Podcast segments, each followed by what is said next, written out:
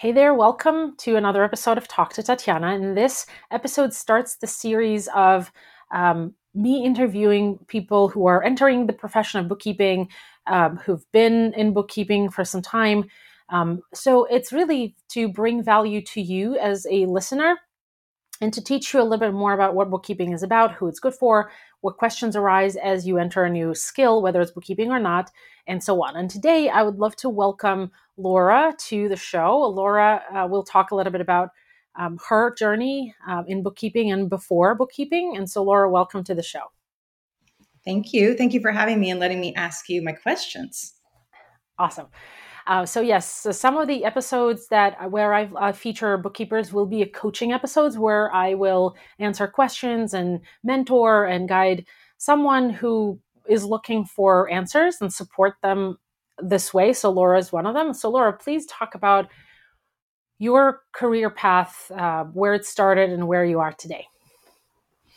Okay, so I am Laura. I'm in my 40s. I'll just tell the audience I'm, my, I'm in my late 40s, and um, I grew up in California in the Central Valley, which didn't really suit my personality. Um, I'm a big fan of plants and animals um, and nature, and so I escaped the Pacific Northwest kind of right after high school. Um, I thought I would be doing conservation and ecology, but I found that that was just going to feel like a defeating lifestyle. And I was really pragmatic with debt and money, or pragmatic enough that I wanted a stable career. And I was studying science in college, and a chemistry teacher said, You're good at this. And I had already thought of being a teacher because I had done AmeriCorps. And so I thought, okay, I'll be a chemistry teacher. And I actually found that I loved chemistry. I loved the periodic table and fires with kids and how I could really excite them. And so I was a teacher in the Portland metro area for 19 years, 18 years at the same school. Um, early in my career, I looked at getting out and becoming a physician's assistant or doing art restoration, but I just stuck with teaching because I had the student loans and I had my summers off and I had a really great community at my school. And I became very good at it. Um, and the money grew, and I was able to buy myself a house in Portland, which I was so proud of. But I kind of reached a point in 2019 where it really, or maybe before then, it really stopped feeling good anymore. And then the pandemic hit and things got really hard. And I had no family in Oregon. So I was spending holidays alone. And I was lucky enough to meet a wonderful man and partner who lived in California. And so I made the dramatic life change and the bold choice to leave my career, sell my home, leave Portland, and restart my life in California closer to family and my partner. And that was at the end of 2021. Um, and I thought I was going to go get a PhD. I applied to go to PhD in environmental systems, but really quickly after that, I was like, I'm not sure I want to be doing this. And one day on the beach, when I was searching, I thought about living a life where I could live by the beach or I could live whatever I wanted and work from home. And I thought of bookkeeping. And when I got home, I Googled it and the pay range was really not great. And I thought, well, I can't do that. And being a CPA is a lot of school. But then listening to a podcast, I heard you present about bookkeeping, Tatiana, and you said, oh, you can earn good money and you can set your own schedule and be your own boss and you can help people. Like you can help a business owner accomplish their dreams and you just got to get the right training. And I was like, where am I going to get the right training? And then by the end of the podcast, I realized I could get the right training with you. So I took the course and I loved it. And from the start, I was like, oh my God, I should have done bookkeeping all along. This should have been my side gig while I was teaching. Um, and I am in the fortunate position because I sold my home that I haven't had to immediately find clients. So I've been able to like take all the steps of starting the website, getting an LLC, getting my local permits, um, being a pro bono bookkeeper so that I can build my confidence because from coming from teaching, I don't have a lot of confidence in doing other things. Um, and so now um, I've actually come to this point where I'm like, okay, I am totally ready to start getting paying clients, like, which is nice to not have forced myself into it quickly. Um, so that's where I am. Awesome. I love it. I love the story. I didn't know some of the some parts of it. I knew I've known some parts, but not others. And so thanks so much for going for giving this synopsis. It's been really great. And I would love to be able to help answer your questions where you are. And um, b- but before we dive into the questions, I would love for you to talk about kind of the ways, the way that you've been approaching finding clients, um, and how, and talk a little bit about the pro bono work that you've done and why you felt it was important. Um, you know, I, I understand from what I understand, it was more to give you confidence in what you're doing because um, my program gives you the skills and the theory behind it, but also you need to get your hands on the actual business's books to to get that confidence. Um, and so that first client, that first um, engagement is really important. So I would love for you to talk a little bit about how that happened and um, and what the feedback or response has been from those people that you've worked for. Absolutely. And I do think if I was a different person who I have trouble feeling like a natural businesswoman, which is one of my questions, but I do feel like, I, like if I was a different person, I would have taken a different path. Or if I had different circumstances where I didn't have a little, the first time in my life, I could not work since I was 16 because I sold my house.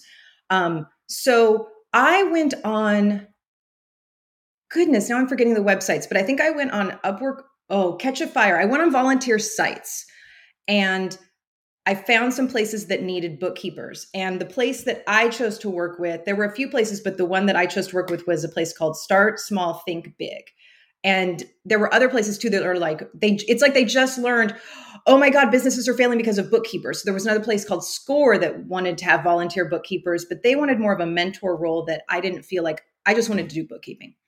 Um, and so surprisingly, um, people don't respond as eagerly to volunteer bookkeepers as you would think. So I contacted a lot of their people, but only about a few responded back. Um, and I can't tell you how much I learned. I learned so much from your course, but actually doing the bookkeeping and like getting over the the feelings of having your first meetings with people and having them cancel and reschedule um, has been really powerful for me. I also, so basically, I'm doing two cleanup projects that are really different. And one of them, the project had bookkeeping through one of the softwares. I don't know if we want to name it. Um, and it wasn't, it's, it's, it's what you described as a mess. Like I wouldn't actually know how to fully clean up these books. And I was able in that meeting to meet with that person's accountant who was also a volunteer and I was nervous about the meeting. It was about an hour. And he started talking about debits and credits and how he thinks of everything in form of journal entries. And I just thought, oh my goodness, if I had taken any other bookkeeping training, I would be in a puddle right now. But Tatiana taught me about normal balances and all this accounting 101. So I pulled out the charts and I was able to speak with him with intelligence, clear, ask clarifying questions. And at the end of the meeting, the accountant, the retired accountant, just said, he was very impressed with me and he thought I would have a strong bookkeeping career ahead of me. And that was a really nice ego boost to hear that, not from you or from my aunt um, or a friend, but to hear it from an accountant after just an hour's conversation with me where I fully admitted things I didn't know. Um, and I have really felt like I've helped these clients. Um, I've exited one pro bono client and made kind of an how to video for them and given them some resources. I'm still working on a second pro bono case. And this case is really kind of empowering because they weren't in QuickBooks before. So I'm able to make sure stuff is right from the start for them. And again, I come up with a, like something happens and I'm like, I don't know how to do this. And I feel like, I don't know how to do this. This isn't going to work out. I'm not smart enough to be a bookkeeper. The evil critic in my head starts talking. And I don't ask you all the questions because you have a life, but I go to Google and honestly, I find an answer. And then it's so empowering that you learned that thing and you can take that with you into your career. So I'm continuing with the second pro bono client and I'm excited to wrap that up and um, eventually. And now, um, like, what feels best to me is I want to contact bookkeeping and accountant firms for overflow work. That's what feels like the most direct path. I could also learn from them and I could get a wider variety of clients before I actually start marketing myself to individual businesses, although I have a website. So that's where I'm heading next. I also have friends um, in in the art world and I'm going to be helping my friend who does who owns a gallery, who does other things. I'm going to be helping my friend with their books and then they're going to in, probably introduce me to some people, but you know, I really want to dive into the accountants and the bookkeepers of the world and I have some questions for you about that. So that's awesome. Where I am. Awesome. Let's let's dive into the questions. Thanks so much for sharing that. I think it's important because you're you found me kind of independently, um, and I am and will give you more of my work as well because I see the attitude, I see the uh, the knowledge, um, and it's because when I was studying accounting, I was an excellent student, and I look for that excellence in my students as well. And so it's really great to see when you know to recognize it when I see it, and so I'm thankful for for that and also your experience. You found me almost randomly and you trusted my program, you got into my course, you got through it, and now you have results that you're generating. And so it's really good for me to see to see that progress from someone who's not related to me because obviously my sister you know she is my sister and um, the other people some other people who've gone through the program are i don't know friends or acquaintances. There are students like you who've gone through the program. There are students like you who bought it but never finished it. That also happened. Um, maybe they already had some knowledge. Maybe they just needed some additional foundational stuff. I don't know what the reasoning is. Maybe they just got too busy in life but um, I would love for you to ask me questions and so that I can support you in your business and building the life from the beach, which is also a goal of mine. which, which, I which I could do now, but the kids are in school, so it's a little harder. There's a little there's another level of that, um, yeah. you know, but, but definitely um, in in in the future for us. Yeah, well, I mean, I definitely one more thing about your training. While I was taking it, and I watched other videos, mainly done by men, some done by women, but it was so dry and boring. And I would have, I don't think I would have stuck with it if it wasn't for your empowering message of be your own boss, live your life on your own terms, which was something as a former teacher I really needed to hear. And the idea that I could work from home, get a migraine if I have a migraine, and that's okay, take care of my body and my mind and my family or my pets, um, and also make the income I was making as a teach veteran teacher eventually um, it just it just resonated so much with me and it kept me going. Um, so about contacting bookkeeping and accounting firms uh, maybe i'll just ask a few questions. Mm-hmm. when i'm looking at websites am i looking for anything specific or red flags before i contact them? But also do i need to start in my local community um, and I will just share that I am back in the community I grew up in.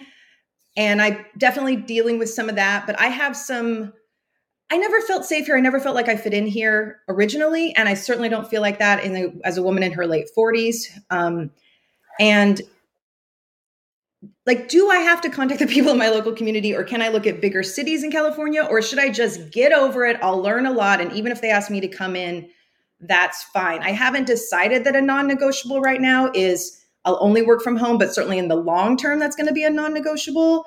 Um, and Tatiana, um, the websites for these firms and bookkeepers are not amazing. And so I don't want to just judge them on their websites. Um, so I'm wondering if I just throw it out there and call people and I don't worry about it, or if you have like specific things to look for. I would recommend to start with a resume. Um, and you I think it's because you're a teacher, especially um, you know for those who are listening who are teachers or former teachers. You know, I know that there's a lot of guilt related to teaching, to leaving teaching, and things like that. And same with mom. There's a lot of mom guilt. There's a lot of guilt all around. Honestly, I don't think that it actually depends on anything um, specific, any any industry or any profession. But you, I would love for you to have a resume where you would put in um, the certification, the um, other education that you've got and, and highlight the skills that you bring in from teaching in your bookkeeping experience as well. And basically use that resume to send out to different accounting firms with a catchy um, um, subject line, which, you know, just common sense uh, for, for any marketing. But um, the idea is that you have 15 seconds to grab their attention. And the first thing that you say is that um, try to be concise um, and and uh, and what your selling point is that you're a really good bookkeeper because you know the basics, you know the accounting fundamentals that most bookkeepers are missing. And you can uh, take on some of their uh, cleanup or because cleanup projects are easier to get because they're one time projects um, or overflow ongoing work. Um, you don't have to start with a local community, but okay. um, because the you know the emails work anywhere in the country, so um, naturally bigger cities have more small businesses, and that's why their accountants are more are busier. Um, and so they're more likely to have overflow work. But start with the resume so that it's always attached to the email in PDF and send that resume out with a few lines of, introdu- of introduction of yourself. And we can work on your resume offline where I can help you kind of um, edit it um, before you send it out to accountants. Accountants are looking for, in terms of a bookkeeper, they're looking for someone who can come in and doesn't need to be babysat. Um, okay. That's that's how you're going to get a response from them. Bookkeeping firms um, are typically like I know a number of bookkeeping firms, but I don't know what type of service, like what quality of service they provide. But it's still good experience because you can get your hands on different businesses in different industries, and that's very powerful. Because for me, that was really interesting because I thought how like how like um, a clothing business works, and then um, a drop ship business, and then a marketing business, a PR business. I've seen all of those things, and for me, that was transformational because I didn't just see one business uh, year after year. It was very different production, all kinds of different businesses. And for me, that was eye opening because different people did things differently. Um, and, you know, also one of your selling points is that because you're a good bookkeeper, you can spot opportunities inside of clients' books. So when you do cleanup projects, or uh, let's say the the very common one is, oh, we haven't done books for this year. We need a year to date um, books done, which is it's very common. Uh, you know, people who start businesses. Let's say someone started in 2021, they kind of scrambled at a little spreadsheet with income and expenses. Now they need real books done, and so you would have that in an accounting firm where they will have new clients. They'll be onboarding um, and they will have a cleanup project. And this is something that you can come in, not really be a babysitter, uh, you know, need to be babysitter by an accountant, which is what we want because we don't want to supervise you. We want to be sure that you do it right. And really um, spot opportunities to offer that client more services by an accounting firm. Like this is another selling point, great selling point. Beyond getting the books done well, that's another thing that is very beneficial to keep your eye um, on the red flags, on the flags in general within the books. Uh, maybe they're making this much money. We need to be sure that okay, the accountant needs to run a projection so that they the account the client doesn't get stuck paying a huge tax bill with money that they don't have because they've already spent it. Okay. Things like that, or maybe they're spending too much in marketing. Um, maybe they need to set a budget for that. That kind of stuff. Um, and so um, that's a really good selling point for you and for an accounting firm as well. The same with bookkeeping firms. You would not um, tell them anything about their staff if it's listed on their website. Uh, there's no point in that. You can just um, differentiate you as opposed to you know saying something about their you know staff or whatever. And that's really important. If does that answer your question? Yes, absolutely. Because actually, other people I spoke to told me not to include a resume. And so, coming from you, who's in the business, that's perfect. Um, and I have one started. And let me ask you this obviously, I can put the volunteer firm I worked for on my resume and any bookkeeping work I've done. But here's my question even though I'm new, I can still project myself as a great bookkeeper because I feel like I'm going to become a great bookkeeper, but right. I'm still novice. So I think you're just saying, no, you're already a great bookkeeper. You're just not as experienced as some others, but also my background is a selling point because I'm obviously a professional and I've done problem solving work my whole life. So that's very helpful. Um, and also, what, yes. One thing I wanted to mention that when you add the experience that you're doing now, um, the pro bono experience, I would not mention anywhere that it's anything volunteer because you're doing real work. Okay. The fact that you're not getting paid for it doesn't matter. And okay, so and, you know, bookkeeper. Okay. Yeah, and in terms of including the resume, the natural this is how accountants work. the accountants think uh, like you send a great email the next thing will be they will ask you for your resume so okay. in 90% just, of cases so you might as well just include it so that uh, yes. skip the that extra step yes just i've already answered that question for you i don't need babysitting i've already included my resume and here's and my thought is after i send that email i follow up with a call the next a few days later i don't just because so many emails come in so i will be the person who calls them and or I was just going to cold call, but I did think it'd be better to send an email with a resume and, and a little short pitch, and then call a few days later. It sounds like you agree That's right. that. Yeah. Okay. That's I love that. Okay. So all these sources want me to answer this question: Who is my ideal client or customer? Um, they also, unlike your recommendations, often say to pick a niche. And I know you don't love a niche because it lets kind of your antennae aren't out for new things. And I also feel very early to pick a niche. Although I Correct. think I'm going to like cleanup work. Um, when you described it in the course, when I hear about it, I was like, ooh, I mean, I know we it's a good thing to do for one time money, but I also feel like I might like it until I get sick of it. So when so my ideal client or customer, like I'm so low low bar, I'm like, they're kind and respect me and they pay me. Like that's like where I am. And so, is that really a question I need to answer right now in my career, or can I maybe think about it in a few months? You can think about it a year from now. Okay. Um, and it's too soon for you to pick a niche. Um, mm-hmm. I know that, you know, there is this expression, the riches are in the niches. I sort of disagree with that for the reason that I've shared that you you get so used to the same thing and that's how accountants as they become partners they stop questioning the quality of the books and the quality of the tax returns and in traditional firms and i always keep learning from new industries because i keep first of all i learn from them but i also keep an eye out for for things that i've seen in other industries and you know if you've heard of mike michalowicz right profit first he often yes. talks about he's like he recommends everyone to r&d r&d standing for research um, rip off and duplicate um, so he actually before covid he was saying that he used to go to different industries like a tractor supply industry i don't know all kinds of like refrigeration conferences to see if he can find something new a new approach a new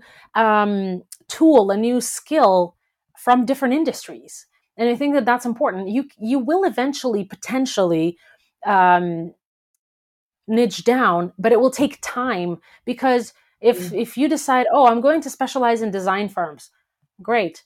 What uh, does that mean? You're going to say no to uh, to another business? No.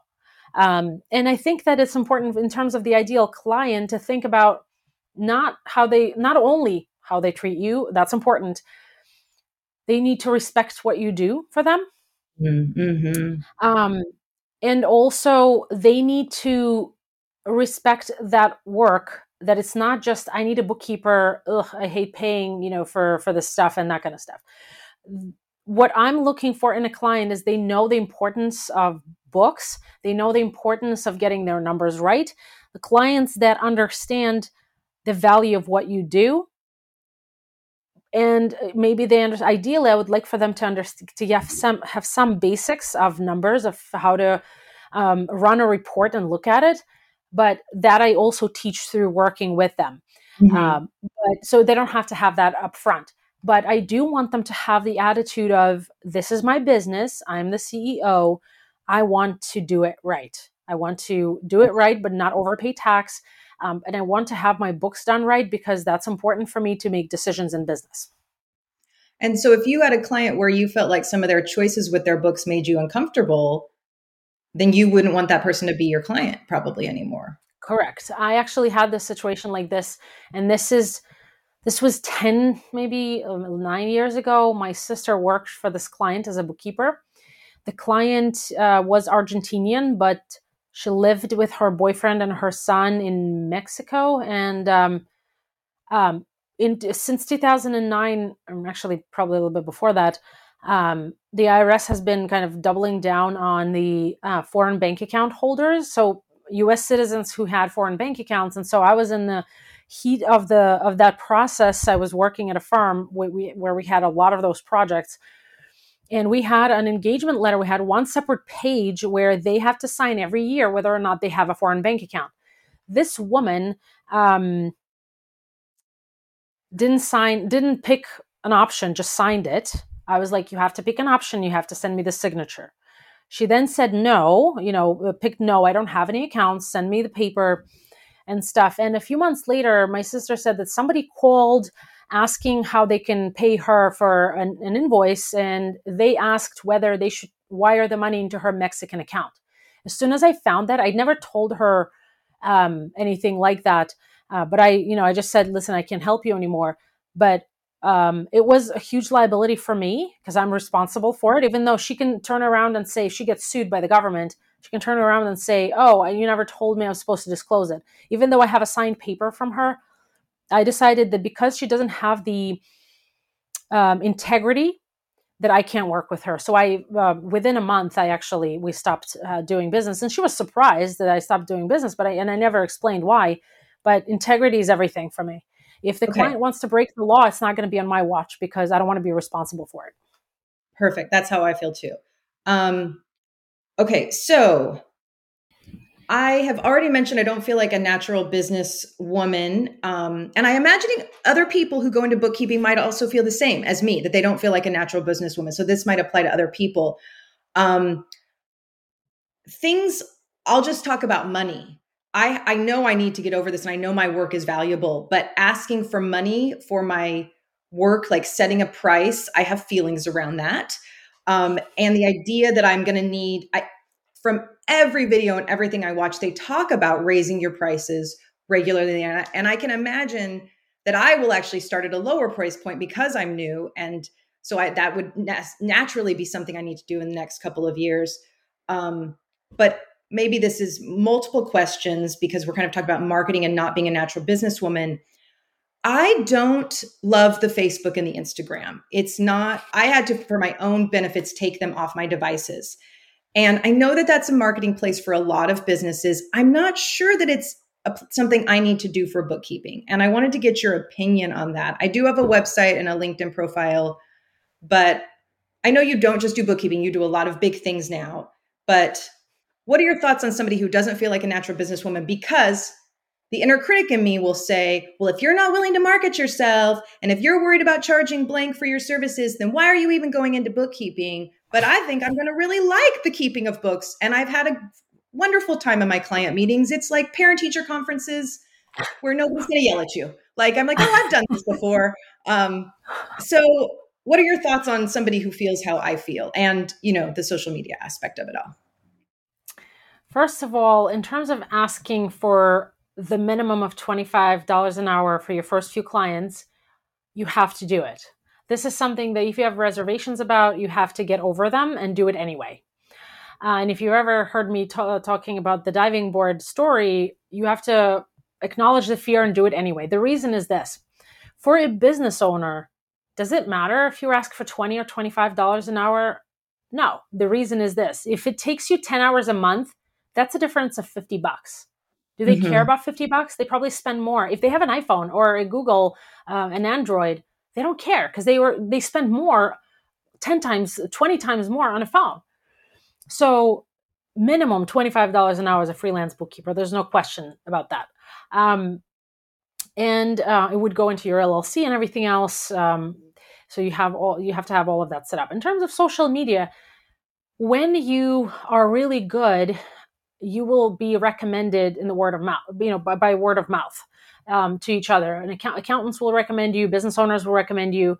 Um, and also, there are community organizations like, um, you know, maybe a, cha- a, local chamber of commerce, maybe something else. I I'm not a huge fan. I don't. I'm an introvert. I love. I don't love networking, um, but.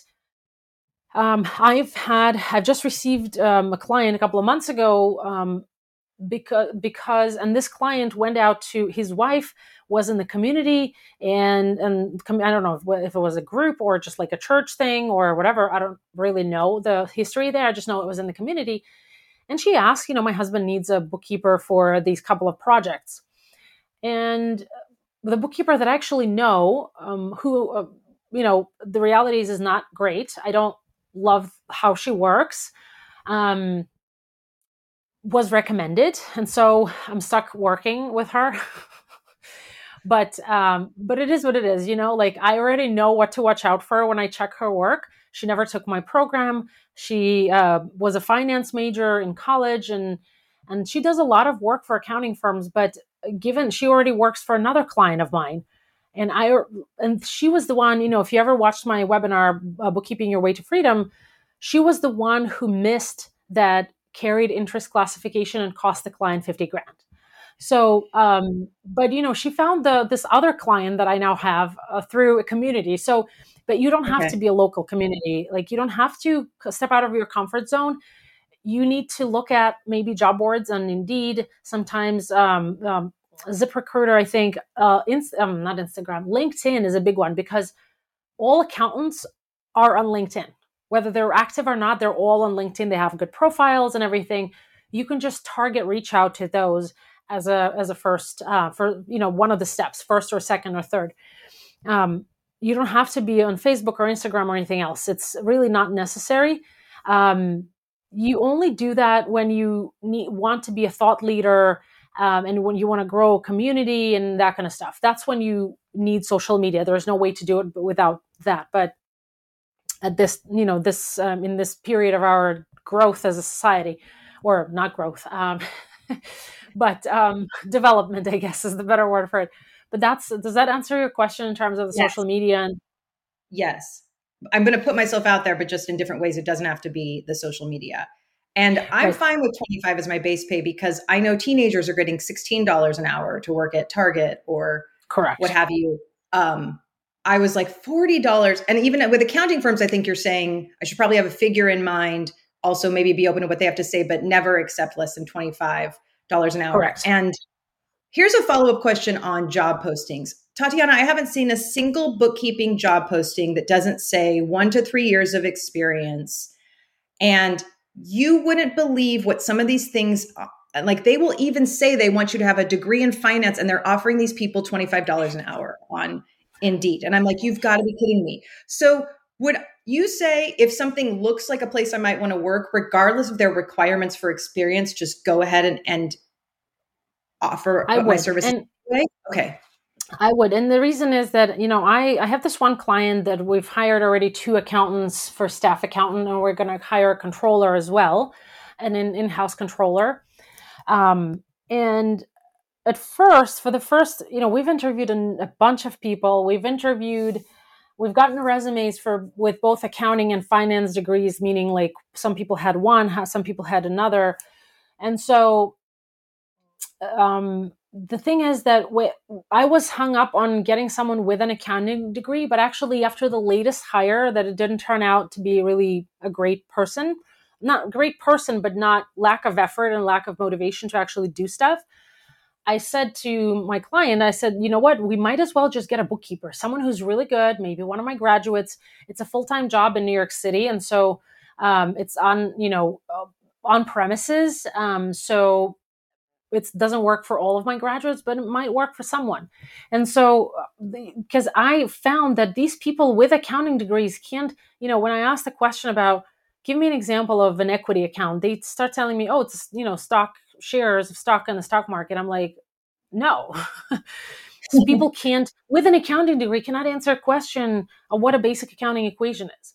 Like, how can I trust them to do anything beyond writing checks? You know what I mean? Like, um, I can't even trust them to do bookkeeping. And those are people with degrees who actually went to college. So, in terms of applying for work, I've had a, one of my friends. Um, she took some accounting courses in college, and then she switched to marketing as a major because it was easy, because it was fun. Her boyfriend was there uh, also and stuff. And so she finished with a marketing degree. She worked for five years in at a media company, and um, she the company was closing down or they were outsourcing the department or something or she hit a ceiling in terms of the salary and um, there was this there was this company yogurt company called siggi's uh, it's you know fairly well known, um, big big company in New York City. Um, they, I mean, obviously they supply all over the all over the country, but they had an opening. She saw an ad about an opening for accounts receivable position, and I was like, "Listen, you've taken principles of accounting. She actually has gotten to probably um, the second level of accounting. I forgot what that uh, level is called. The third one is advanced. The first one is principles, and then um, something in the middle. Um, so she got through that, and I was like, "You apply and you tell them listen i know that my resume doesn't have the experience that you're that you have but here's the thing i have the really solid knowledge um, i I'm, I'm really excited to work for your company. I really like the people here, uh, which you did. Um, and I'm really motivated to make it work. Would you give me a chance? And they did. Um, and so when when that company outsourced after a few years, they have outsourced their accounting department. They had to do it. I don't know for whatever reason. She actually was already a controller in the company, you know. And so um, I think that it's a lot of times people who want to hire an accountant or a bookkeeper don't know um, don't know what they're looking for exactly just like I okay. wasn't sure. I want I was hung up on the accounting degree because I need someone to know the basics. But a great bookkeeper would do just as well and will would be motivated to work for the money that they were offering. So I think that's really important to keep in mind. So even if they're asked for, you know, I was uh, in your place in 2006 when I was applying for jobs and you know for freelance jobs as a bookkeeper I also was like, every, you know, people are asking for five years of experience. Well, you know what? With five years of experience, I'm not going to take 25 bucks an hour. Sorry. Like, um, and so, so uh, either I don't apply for that job or, um, or I, if I really want it, uh, then I apply, but I say, listen, I know that I don't have exactly the experience you're looking for, but I, I bet I can be better than anyone else or something like that. I like that. I like addressing it like just right away. Um, Okay, so let's talk about contracts or engagement letters for clients. I don't think I would need that with a bookkeeping or accounting firm. I imagine they would have that form that they use for their freelance bookkeepers. Um, but I have one from a bookkeeper in Oregon. And I'm, and I know you cannot get legal advice. So if you're just going to say pass, you can say pass. But I'm wondering, let's say I was to get a client and need this engagement letter or bookkeeping contract in the next coming months should I yeah, just find a freaking California lawyer and have somebody look over it so that I know it's good? Or do you think somebody else's contract from another state that was looked over by a lawyer in that state would suffice? I actually will provide, um, once the launch is over, I will provide um, some templates for that because it's important. So it's going to be a basic contract. Um, I'll basically use the AICPA's um, contract for bookkeeping services. They have one of those and share it with the students because the AICPA, uh, first of all, their engagement letters are super long, but you know what? It's fine because um, um, you're, I feel like when you have an engagement letter, it sets expectations, and that's really important for me. Boundaries and expectations. This is your responsibility. This is my responsibility. If I feel that we're not auditing your work, but if I feel like you're breaking the law, we will disengage. Also, in that engagement letter, you you enter the prices, and then you also reserve the right to raise those prices every six to twelve months. Okay. You don't have to raise those prices, but that engagement letter will have that as an option. And for you, um, you know, since you're not a CPA, you don't have the professional liability insurance issues with that, but I would still have that for every client. It makes them feel confident in your services that you take it seriously. It makes you feel that, you know, there's a clear boundary for your responsibility and liability and everything else. Um, and also, it's a really good to have. So I will definitely share that. You don't need a lawyer for that. I mean, for even for an accounting firm, we didn't uh, need a lawyer. I took the AICPA. I removed some stuff. I added some stuff, and that's it. Okay. And I did um, get business insurance, so I feel good about having that. Yeah, definitely. Um, it's a good it's a good thing to have. Not that you have you absolutely need it, but I think that that will feel account make accountants feel confident. So that should definitely be one of your bullet points.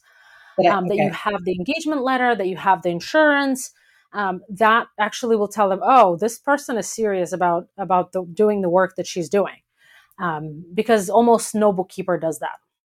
Okay, so should I check with my actual insurance and make sure the errors and omissions insurance would include if I was working for an accounting or bookkeeping firm? Should I confirm that? Um, it doesn't matter because it covers the work that you do, not who you do it for. Okay. Um, oh, I like hearing that it's going to make them think I care about all the details and I take it seriously. Okay. Nobody um, does that. Oh, well look at look at okay. So um this this is also kind of a vulnerable question, but again, I think there are going to be early bookkeepers who might benefit from me asking you this. Um, I know that starting a new career, completely new career, and I think most teachers stick with education, something in the field. I'm going to be making mistakes, and you've already seen me make mistakes and like ask stupid questions, um, and it already feels like it's getting better. But I think I need to just get over like you're going to be making mistakes, and these people, you know, not that the people I work for are necessarily going to see it.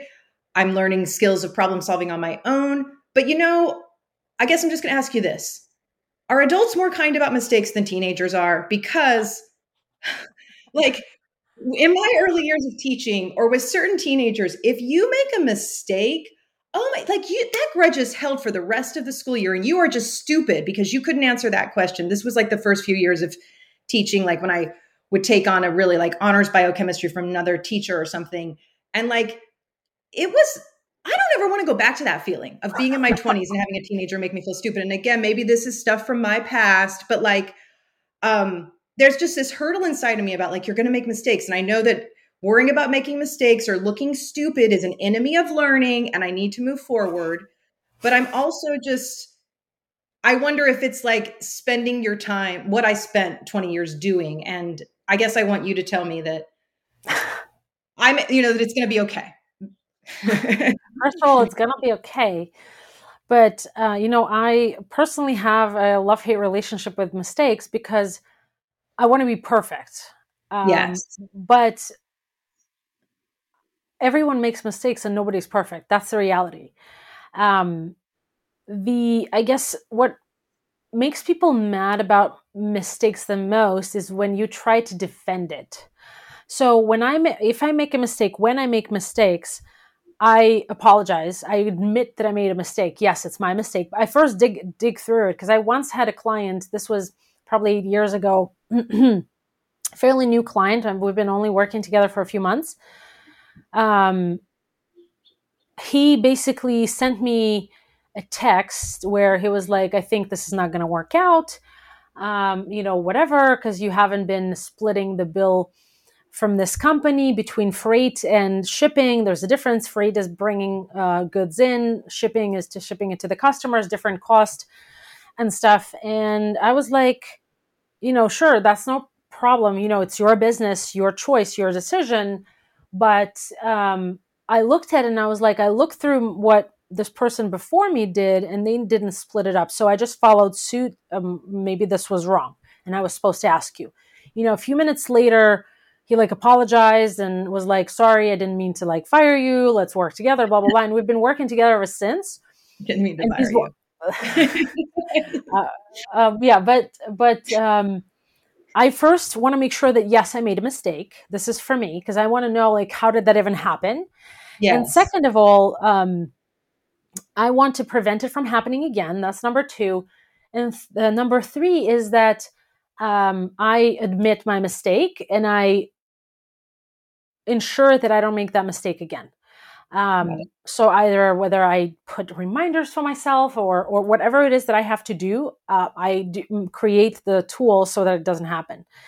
Um, and in terms of making mistakes, um, first of all, when I work, I always take notes because there's always oh I should ask the client this or I should ask their accountant that. Um, I always keep a, uh, uh, like an email open or a Basecamp open where I'm like, okay, bullet point questions or um, clarifications or whatever. Um, that's a good, really good habit. And also notes as to what you did. I keep notes of what I did, um, so it's easy for me to go back in time. I've had clients who've disengaged, um, let's say mid year, because they decided, oh, this was too expensive um, for them, I was like, okay, so I to- would total up their meetings, I would total up the work that I've done, and be like, okay, now you owe me this, or um, or we're we're even. And so it's always good to take notes when you work. Um, okay. In terms of you know mistakes, you admit that you will make them. Um, mm-hmm. And when you do make them, to prevent any sort of um, negative um, input from accountants accountants won't tell you you know oh you made a mistake you're stupid but they may not hire you again um, okay. so especially if you defend yourself. And so um, admit the mistake and and do everything in your power to fix it and prevent it from happening again. I think that i think that's the best approach and that's something that will um, ensure that you will get hired over and over. Um, and also you know when when something like that happens i then after i made a mistake when i do the same process next time i send the accountant or the client or whatever which i don't work with accountants obviously anymore but i send them okay i entered this i did it right and i do that for at least a month after i've made a mistake so that they know okay. that i'm that i keep that in mind um, next time i work got it um, you're reminding me that I learned that in teaching. I would publicly apologize to my class for a mistake I made, even with one kid, if I did it in front of the whole class. And that it, and yes, some kids never going to forgive you. That's fine. But it did revolutionize things. And I was going to ask you this when you take those notes from on your clients, which I have also started doing, um, is that on the clock? Like is that part of like if it's not a fixed rate is that part of your hourly fee like making notes on what you did or is that kind of on your time?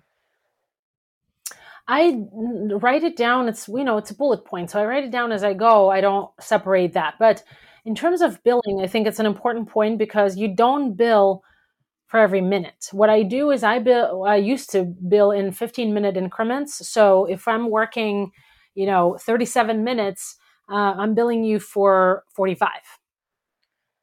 Okay. Okay. Um, I had another question, but it left my brain. So this has been so helpful, and I'm excited to listen. I don't really want to listen to myself back, but I'm excited to listen back and like scribble down everything you said for now and for the future. So thank you awesome. for your time, mentoring of time one on one. I'm just uh, looking at the questions that you've sent to me. Uh, yeah, I think that you're your worst critic. That's definitely uh, definitely true. Um, I am my own worst critic. I know. I have I get imposter syndrome every at least once a day uh, for something, whether it's you know books or client relationships or anything else. Um, and let's see. Um, I think that everything else um, we've addressed all of the questions that you've had. Um, and you don't need to be, you know, natural or feel like a natural businesswoman. You need to, um, you need to do you, not somebody else. Um, you need to do good work, ask for for for to get paid for that work, um, mm-hmm. and uh, set boundaries so that you can live the life that you want. That's the most important part. I just thought of something.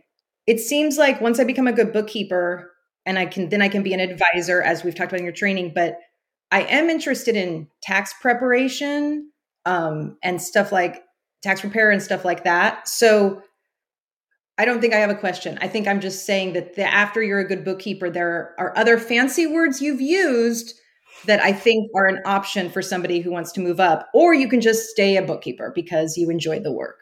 Um, man, that you should just cut this last part out. That was that was a fumble. well, uh, first of all, there's no edits uh, on this podcast, but um, but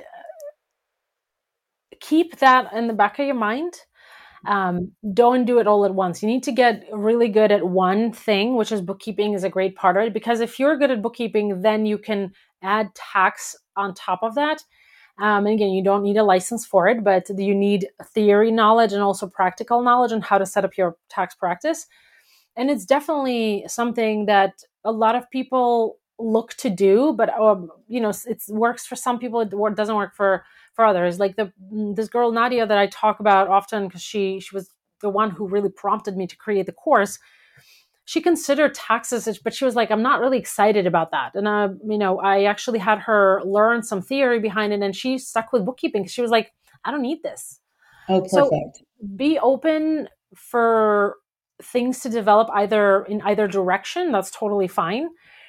But at the same time you know i would recommend maybe um, six or 12 months from now uh, for you to look at first getting the theoretical knowledge and there are programs that teach theory. I'm not looking to teach theory but i can teach practical stuff how to set up your practice how to what you need and what you need to set up before you even start. But definitely something that's a lot easier to um, get going once you have a solid base of bookkeeping clients. Okay. I remember my question. I'm so sorry.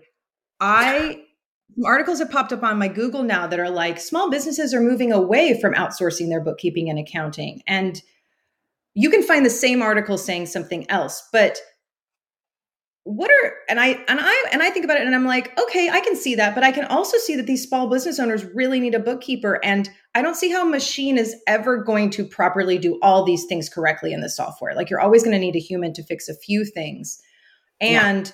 to look at your numbers and say hey this shouldn't be negative on your balance sheet so should young bookkeepers you know be aware of that but also not be persuaded away from the career because I found a 2019 article that said the boomers are retiring and there's going to be a bookkeeping shortage. And I've heard about bookkeeping shortages, especially for good bookkeepers in urban areas. So, do you have thoughts on that if we haven't gone too long? Um, we haven't. We're fine on time. Uh, but um, my opinion is this. And I've, you know, I've been in the industry forever, right? I've seen all kinds of different things. I've seen bots doing bookkeeping. I know of bookkeeping firms, I don't know them personally, that use bots for their bookkeeping. All the power to them. If that works for them and their clients, there's nothing I can say or do to change their mind. But I personally would not do that because it's much more than just plugging categories into the transactions. Um, it's much deeper knowledge and understanding and evaluation of each transaction and its category in terms of reasonableness, in terms of reasonableness, not only in general, but also for this specific business.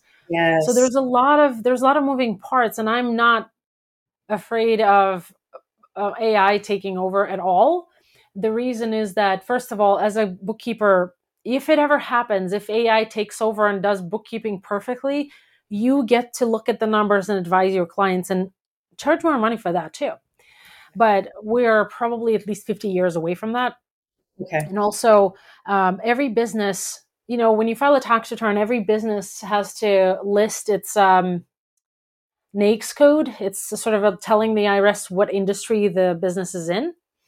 And then their IRS has its benchmarking for for different industries and averages and all of those things, which they use a supercomputer to analyze to see if they want to pull you up for an audit. Um, and so something that's reasonable for let's say a performance business like um, makeup or whatever right or hair care is not reasonable for an accounting business so there's always going to be that reasonableness test that is impossible to automate at least not right now so okay. i'm not afraid at all um, and i wouldn't read too much into it i do think that you know intuit um, at quickbooks connect of 2019 um, intuit accountant lead talked about um how 70 i think it was over 70% i don't remember the exact number i think maybe even close to 80% of businesses in the us did not have a bookkeeper or an accountant wow. so we're not talking about um, lack of jobs let's put it this way um, there's always going to be demand for bookkeepers and especially great ones um, traditional accounting firms are busier than ever before i mean and they're all killing themselves and they hate it, but they still keep doing it. So great bookkeeping will always be in demand. Okay. And just from looking at three companies' books, I can I can tell how it's it's personal to the business. And if somebody takes a personal interest in the books, they really can help the business and make sure things are right. Like and everybody's books are really different. And yeah. Yeah. Okay. Thank you.